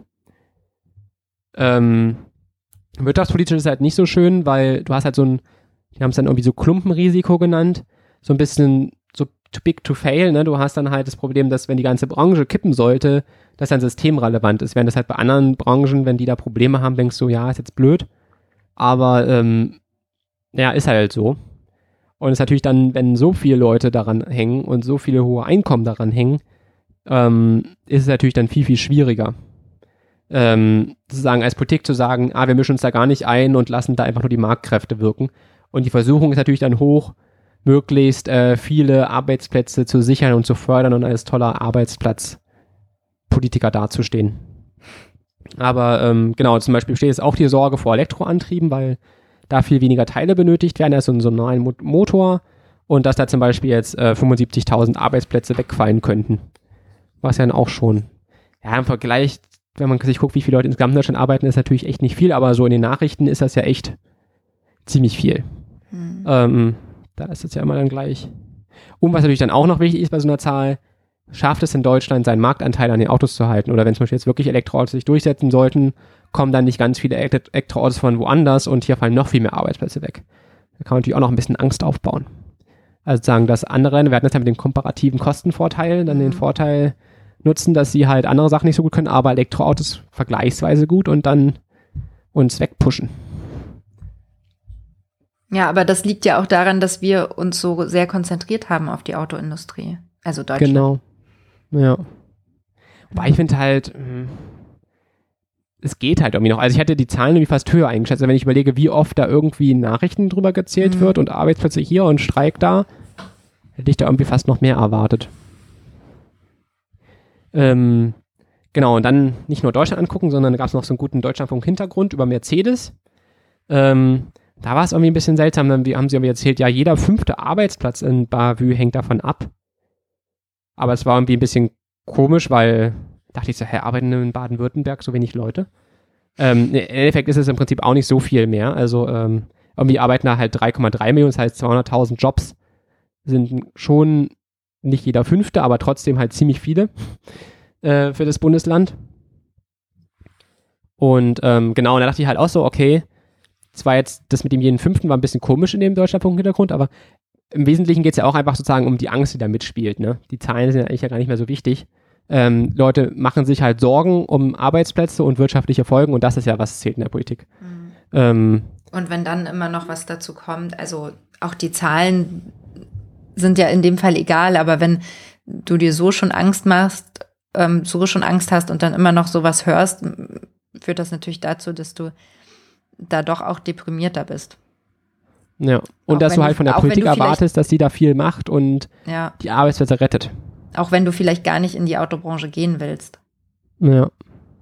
Also irgendwie haben die dann noch, das habe ich dann noch halt, als ich geguckt habe, okay, wie viele Leute arbeiten jetzt eigentlich, noch geguckt und da habe ich halt auch eine Zahl gefunden, die dann irgendwie auch in dem, in dem Beitrag vorkommt, dass in Bavü, also Baden-Württemberg, irgendwie ein Fünftel des weltweiten um, Branchenumsatzes in der Region generiert wird. Also dass die jetzt sagen, des weltweiten Umsatzes ein Fünftel davon selber in Baden-Württemberg machen.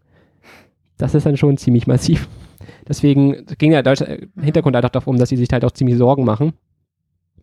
Und da haben sie halt auch so festgestellt, hm, der Ministerpräsident der Grüne hat auch langsam beschlossen, ähm, dass es halt wichtig ist, dass die Autobauer halt auf Spur bleiben, damit es halt weiter wirtschaftlich bei ihm da vorangeht und er halt auch äh, gut dasteht. Das haben sie relativ schön direkt gesagt, das fand ich eigentlich ganz cool. Das ist halt diese Symbiose, ne? Das ist halt nicht nur die Autobauer setzen irgendwas durch in irgendein Hinterzimmer, sondern nee, die Politiker haben halt auch was davon, weil die sonst blöd dastehen. Hm. Ähm, Weil es sonst ihrer Region schlecht geht, ne? genau, also Hm. dann geht es nicht nur in Ostdeutschland nicht so gut, sondern auch in äh, Gebieten, wo man es halt sonst nicht erwarten würde. Hm. Weil ich glaube halt, ja, wo es alles ja auch man nicht so richtig Erfahrung hat mit dem Strukturwandel vielleicht auch, ne? weiß ich nicht. Wer ist nicht so der Kenner der Baden-Württemberg-Geschichte. Müssen wir vielleicht noch irgendwann einen extra Podcast machen uns mit den Bundesländern auseinandersetzen. Oh, das wäre bestimmt auch spannend. Aber dann machen wir hier noch weniger, dann dauert es noch länger, bis die nächste Folge kommt. So, genau, nachdem jetzt sozusagen so ein bisschen die Bedeutung der Autobranche war, geht es jetzt ein bisschen direkt um die Autolobby. Das war ganz lustig, weil ich dachte mal, vor allem als wir am Anfang eigentlich über Verkehrspolitik reden wollten, hm, Autolobby, wer ist das, was ist das? Machst du mal Google-Bildersuche und dann kam ganz viel Merkel. Ich glaube, ganz viele Bilder war einfach dann unsere gute Bundeskanzlerin zu sehen. Ich glaube, das liegt Ähm, ja auch daran, dass in, in ihrem Dunstkreis ja auch viele in irgendeiner Weise, also Politiker entweder bei, bei Autokonzernen waren oder dann dahin gegangen sind oder so. Also, Genau, der gute Drehtour-Effekt, ne? ja. Ja.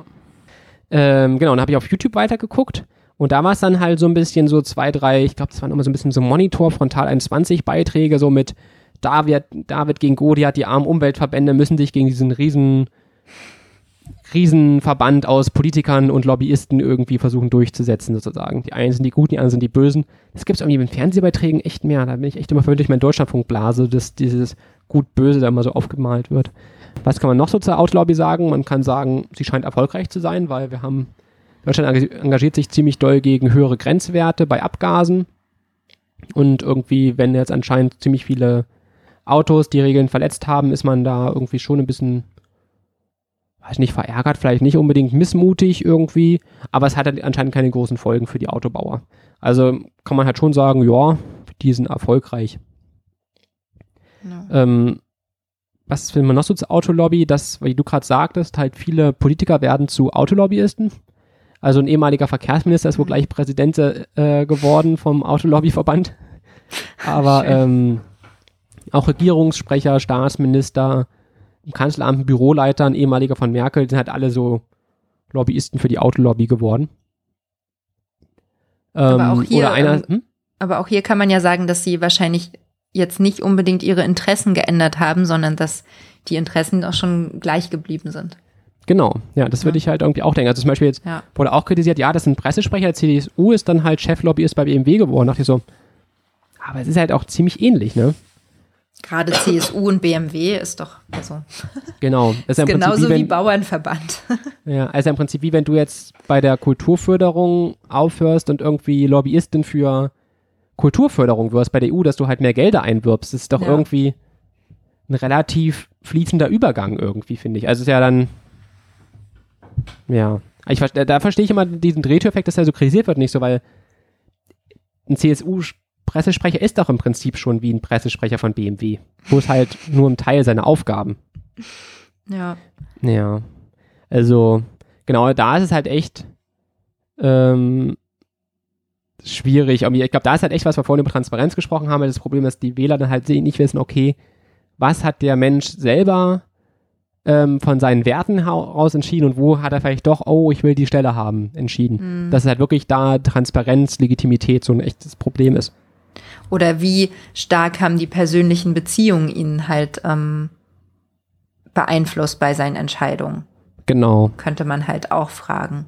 Ja. Oder waren Also- es halt wirklich, ähm, ja, Partei, ähm, ja, Parteieninteressen und seine eigenen Interessen, die er halt ähm, durchgesetzt hat? Oder waren Ja. es die äh, von BMW, bei BMW irgendwie ihn da ja, näher war, was ich aber nicht glaube. Ja. Ja, genau. Das, ich finde es immer, da gehen Leute immer gleich so vom Schlechtesten aus und ja, der hat sich aber schon kaufen lassen. Also denke ich mir so, nee, der hat vielleicht auch oft einfach andere Werte als man selber. Auch wenn man sich halt vielleicht mal schlecht vorstellen kann, ne? wenn es dann so um totgefahrene Kinder und Dieseltote gibt, denkt man so, na, das muss der doch, da muss er doch Geld für bekommen haben. Bei irgendwelchen Leuten, denke ich mir so, pff, nee, vielleicht auch einfach nicht. Also, und da ist halt eher das Problem, dass es halt immer so wenig von der Gegenseite gibt, ne? Weil es sagen, es gibt halt wenig attraktive Lobbyposten für besseren Umweltschutz und für weniger Verkehrstote, ähm, dass man dann sehen könnte, hey, wenn es die Post gäbe, dann könnte man sich denken, ach, der hat ja gar keinen Anreiz, nicht mehr ähm, sich zu verkaufen, weil er kann ja in die eine oder andere Richtung später wechseln. Und das ist halt wirklich auch ein ziemliches Geldproblem. Klar, wenn du natürlich nur die eine Seite die Verlockung hat und die andere Seite es halt nicht auf die Reihe kriegt zu sagen, hey, bei uns gibt es auch schöne Posten oder so, Ja. ähm, dann ist halt schwierig. Na, und ähm, man könnte jetzt sagen, eigentlich ist ja die Partei Die Grünen dann für, also wäre ja dann die Partei, die für die Umwelt ähm, eintritt. Also man hätte ja dann sozusagen das Gegengewicht. Ist aber ja auch nicht mehr so. Genau, ja. Also, weil zum Beispiel Leute wählen ja immer noch die CSU, obwohl sie ziemlich sicher sein können, dass es einen CSU-Verkehrsminister gibt, wählen Leute immer noch CSU. Ja, Also, da, da muss ja irgendwie auch die Leute denken, okay, wir wollen das. ja. Es ist ja nicht so, dass er jetzt einer mal irgendwie plötzlich aus der Reihe springt, sondern es ist ja generell so. Und da finde ich dann echt immer so, ja, der war käuflich. So. Ist ein bisschen einfach irgendwie. So. Was haben wir denn noch Schönes zur Autolobby gefunden? Wa- Was halt auch äh, ziemlich mä- mächtig ist, dass halt die Politik im Aufsichtsrat von VW sitzt und halt irgendwie große Anteile hat und auch äh, Vetorechte. Und da hat sogar selbst die FAZ das so ein bisschen kritisiert, habe ich so einen Beitrag gefunden drüber. Nach dem Motto, naja, da konnte sich dann die Politik immer mit äh, den Erfolgen von VW rühmen und sich halt gut darstellen lassen. Aber das finde ich irgendwie auch ziemlich massiv, dass die da drin sitzen und halt auch dadurch, dass sie im Aufsichtsrat sitzen, halt auch so eine politische Nähe entsteht. Also Klüngel oder wie man das dann immer nennen mag oder Seilschaften oder was auch immer. Aber man halt guckt, okay, wer will es denn abschaffen? Habe ich irgendwie FDP will das machen und die Welt. Also gab einen Kommentar in der Welt. Da dachte ich, okay, da scheint es jetzt auch nicht so eine krasse Gegenbewegung zu geben, die gegen, dagegen vorgeht. Äh, ist halt auch, ne, müssen halt Politiker abgestraft werden, da muss halt Demonstrationen geben, wenn Leute das stört. Ja.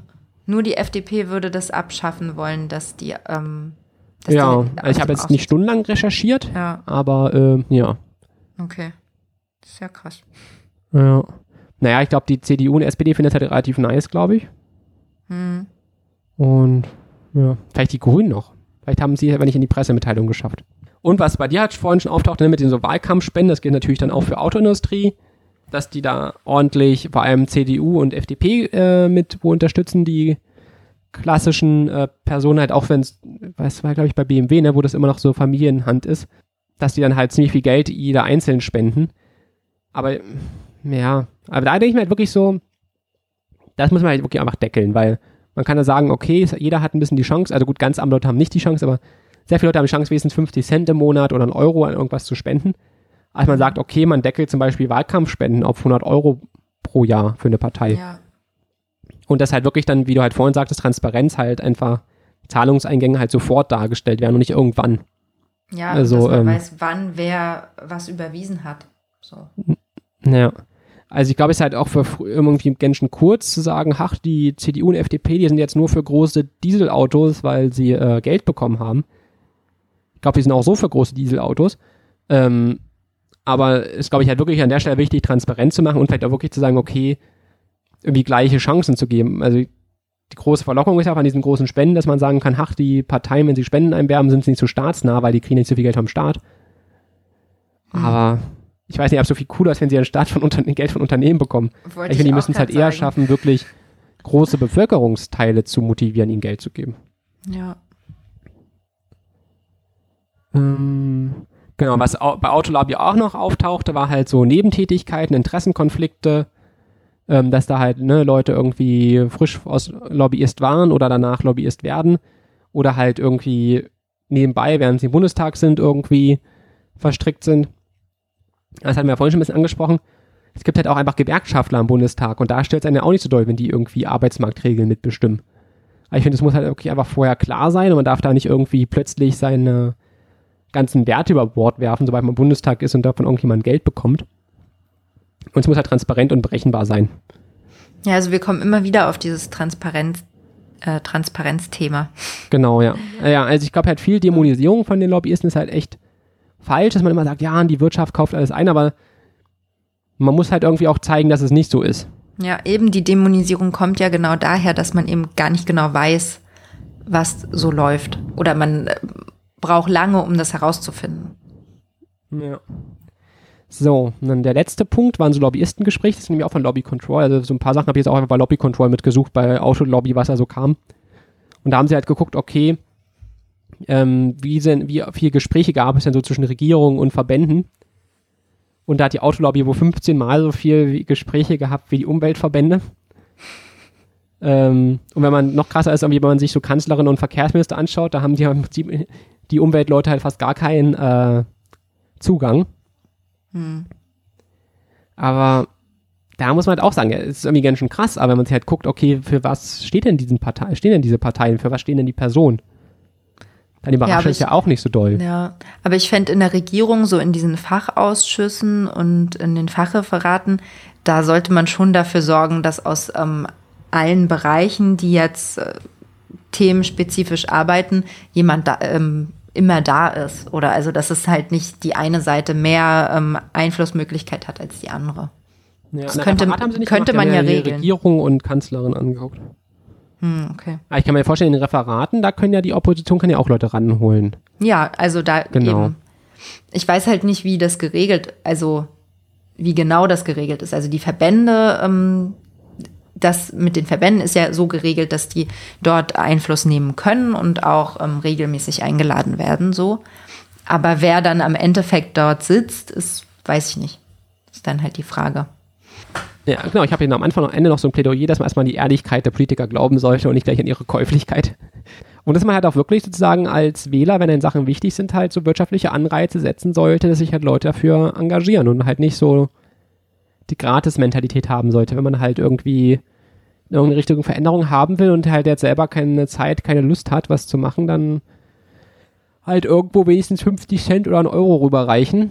Ähm, irgend sich halt, irgendwo habe ich mir das noch aufgeschrieben, sozusagen ach, das war da oben, glaube ich, so eine Art hier ähm, kategorischen Imperativ von Kant so anzuwenden. Okay, äh, was ist denn so ein Anteil des Gelds, was man im Monat hat, den jeder vielleicht so einsetzen sollte nach Miete und allen Grundkosten ähm, und das dann halt einfach selber mal machen und dann halt einfach irgendwie andere Podcasts, NGOs, Makronomen, wen auch immer zu unterstützen, der halt irgendwie in die Richtung geht. Oder halt eine konservative Zeitung oder eine konservative NGO. Und dann äh, hoffen, dass es besser wird. Hm. Oder vielleicht auch mal auf Demonstration gehen. Das ist, glaube ich, für viele Leute auch irgendwie kaum vorstellbar, äh, ab einem gewissen Alter ähm, demonstrieren zu gehen. Man kann in jedem Alter auf eine Demonstration gehen. Ja. Na, was, was ja richtig beeindruckend war, ja, die, als die hier Legida in Leipzig aufkam, so der Pegida-Ableger, so die ersten beiden Demonstrationen, die so richtig massiv waren, da wirklich ja ähm, alles vertreten. Da, ja, ja, das fand ich auch echt schön zu sehen, so. Also von Kirche über ähm, Parteien, wirklich alles irgendwie. Ja wenigstens da ist man wieder vereint. Das ist schön. Na, und Christopher Street Day, das ist auch mal ziemlich. Da hat man auch mal wenigstens mal so Altersquerschnitt einigermaßen und auch mhm. möglichst viele Parteien und so drin. Das ist auch ganz praktisch. Weil man da damals gemerkt hat, bei der großen Demonstration gegen Legida, dass die ähm, Älteren nicht mehr ganz so die Demonstrationserfahrung haben. Bei den Studenten ist ja schon immer so, es gibt einen Ordner und dann passen alle auf, dass man nicht auf die Straßenbahnschienen läuft, weil die Straßenbahn noch fahren. Und da gab es dann weniger Ordnung. Mhm. Aber ja. trotzdem war es schön, dass sie dabei waren. Ja, ja. Das, vor allem auch so viele, ne? Das war irgendwie. Ja. Na, das waren ja auch viele, die wirklich dann 89 noch ähm, richtig miterlebt haben und ähm, wir sind das Volk in einem ganz anderen Kontext gesagt haben und die sich, glaube ich, also schon sehr beleidigt gefühlt haben. Ja. Wenn ja. dieser Ausruf ähm, so instrumentalisiert wird. Ja, also. das ist wohl wahr. Mhm. So, finden wir noch einen guten Abschluss, aber habe ich eigentlich gerade schon gesagt. Eigentlich Und wir haben gerade noch ein positives Beispiel gebracht. Ja, du hast einen, eigentlich schon einen schönen Abschluss gehabt. Okay. Dann Von tschüss daher. und bis zum nächsten Mal. Bis bald.